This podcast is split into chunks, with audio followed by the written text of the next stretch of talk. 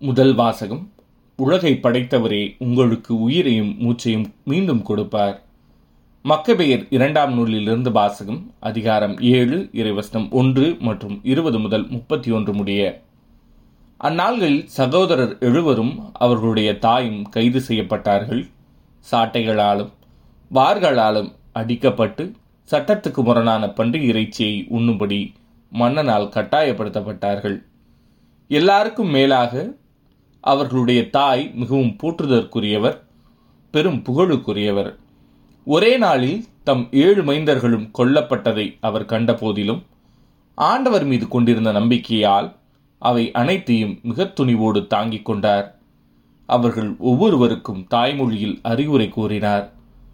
பெருந்தன்மை நிறைந்தவராய் பெண்ணுக்குரிய பண்பையும் ஆணுக்குரிய துணிவையும் இணைத்து அவர்களிடம் நீங்கள் என் வயிற்றில் எவ்வாறு உருவானீர்கள் என நான் அறியேன். உங்களுக்கு உயிரும் மூச்சும் அளித்ததும் நான் அல்ல. உங்களுடைய உள்ளுறுப்புகளை ஒன்று சேர்த்ததும் நான் அல்ல. உலகை படைத்தவரே மனித இனத்தை உருவாக்கியவர். எல்லா பொருள்களையும் உண்டாக்கியவர். அவரே தம் இரக்கத்தினால் உங்களுக்கு உயிரையும் மூச்சையும் மீண்டும் கொடுப்பார்.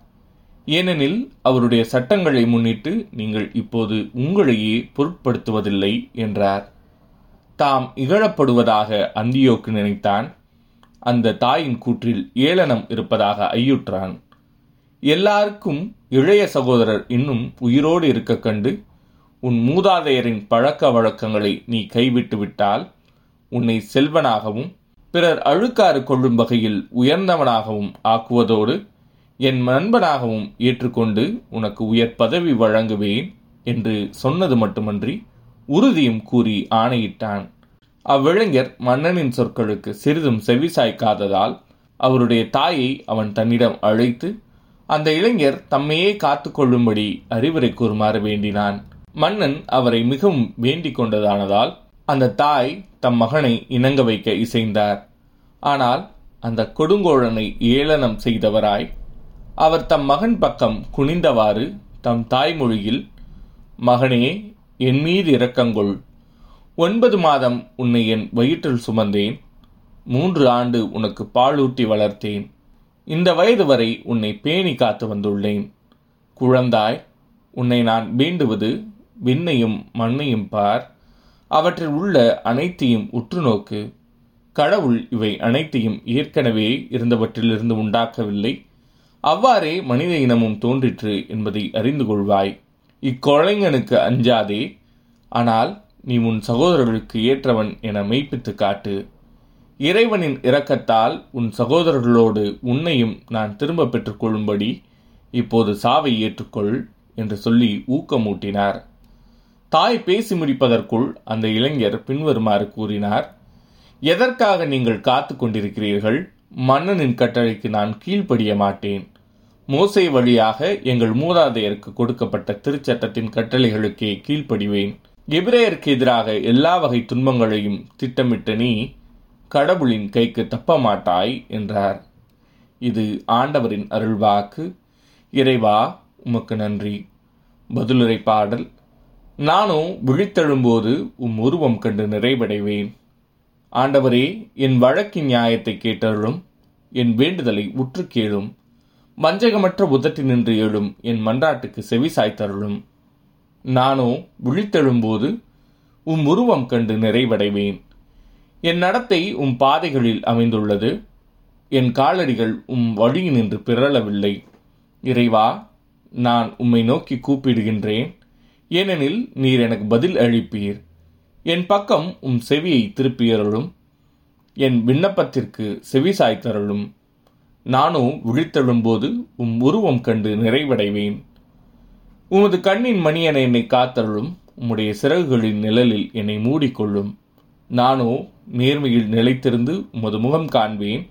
விழித்தெழும்போது உமது உருவம் கண்டு நிறைவு பெறுவேன். நானோ விழித்தெழும்போது உம் உருவம் கண்டு நிறைவடைவேன். நற்செய்தி வாசகம். ஏன் என் பணத்தை வட்டி கடையில் கொடுத்து வைக்கவில்லை? லூகா எழுதிய தூய நற்செய்தியிலிருந்து வாசகம் அதிகாரம் பத்தொன்பது இறைவசனங்கள் பதினொன்று முதல் இருபத்தி எட்டு முடிய. அக்காலத்தில் இயேசு எருசலேமை நெருங்கி வந்து கொண்டிருந்தார். அவர் சொன்னதை கேட்டுக்கொண்டிருந்தவர்கள் இரையாட்சி உடனடியாக தோன்றப் போகிறது என்று நினைத்தார்கள். அப்போது இயேசு மேலும் ஒரு உமையை சொன்னார். உயர்குடிமகன் ஒருவர் ஆட்சியுரிமை பெற்று வர தொலை நாட்டிற்கு போக புறப்பட்டார். அப்போது அவர் தம் பணியாளர்கள் பத்து பேரை அழைத்து பத்து மினாக்களை அவர்களிடம் கொடுத்து அவர்களை நோக்கி நான் வரும் வரை இவற்றை வைத்து மானியம் செய்யுங்கள் என்று சொன்னார். அவருடைய குடிமக்களோ அவரை வெறுத்தனர். எனவே இவர் அரசராக இருப்பது எங்களுக்கு விருப்பமில்லை என்று சொல்லி தூது அனுப்பினர். இருப்பினும் அவர் ஆட்சியுரிமை பெற்று திரும்பி வந்தார். பின்னர் தம்மிடம் பணம் வாங்கியிருந்த பணியாளர் ஒவ்வொருவரும் ஈட்டியது எவ்வளவு? என்று அறிய அவர் அவர்களை கூப்பிட்டு அனுப்பினார். முதலாம் பணியாளர் வந்து ஐயா உமது மினாவை கொண்டு பத்து மினாக்களை சேர்த்துள்ளேன் என்றார். அதற்கு அவர் அவரிடம் நன்று நல்ல பணியாளரே மிகச் சிறிய பொறுப்புகளில் நம்பிக்கைக்கு உரியவராயிருந்தீர். எனவே பத்து நகர்களுக்கு அதிகாரியாய் இரும் என்றார். இரண்டாம் பணியாளர் வந்து ஐயா உமது மினாக்களை கொண்டு ஐந்து மினாக்களை ஈட்டியுள்ளேன் என்றார். அவர் எனவே நீர் ஐந்து நகர்களுக்கு அதிகாரியாயிரும் என்று அவரிடம் சொன்னார். வேறொருவர் வந்து ஐயா இதோ உமது மினா. ஒரு கைக்குட்டையில் முடிந்து வைத்திருக்கிறேன். ஏனெனில் நீர் கண்டிப்புள்ளவர் என்று உமக்கு அஞ்சி இப்படி செய்தேன். நீர் வைக்காததை எடுக்கிறவர் நீர் விதைக்காததை அறுக்கிறவர் என்றார். அதற்கு அவர் அவரிடம் பொல்லாத பணியாலே உன் வாய் சொல்லை கொண்டே உனக்கு தீர்ப்பிடுகிறேன். நான் கண்டிப்பானவன் வைக்காததை எடுக்கிறவன் விதைக்காததை அறுக்கிறவன் என உனக்கு தெரியுமல்லவா? அப்படியானால் ஏன் என் பணத்தை வட்டி கடையில் கொடுத்து வைக்கவில்லை? நான் வந்து அதை வட்டியோடு சேர்த்து பெற்றிருப்பேனே என்றார். பின்பு அருகில் நின்றிருந்தவர்களிடம் அந்த மினாவை அவனிடமிருந்து எடுத்து பத்து மினாக்கள் உள்ளவருக்கு கொடுங்கள் என்றார். அதற்கு அவர்கள் ஐயா அவரிடம் பத்து மினாக்கள் இருக்கின்றனவே என்றார்கள். அவரோ உள்ளவர் எவருக்கும் கொடுக்கப்படும் இல்லாதோரிடமிருந்து உள்ளதும் எடுக்கப்படும் என உங்களுக்கு சொல்கிறேன் என்றார். மேலும் அவர் நான் அரசனாக இருப்பதை விரும்பாத என் பகைவர்களை இங்கு கொண்டு வந்து என் முன் படுகொலை செய்யுங்கள் என்று சொன்னார். இவற்றை சொன்ன பின்பு இயேசு அவர்களுக்கு முன்பாக எருசலேமுக்கு புறப்பட்டு சென்றார். இது ஆண்டவரின் அருள்வாக்கு. கிறிஸ்துவே உமக்கு புகழ்.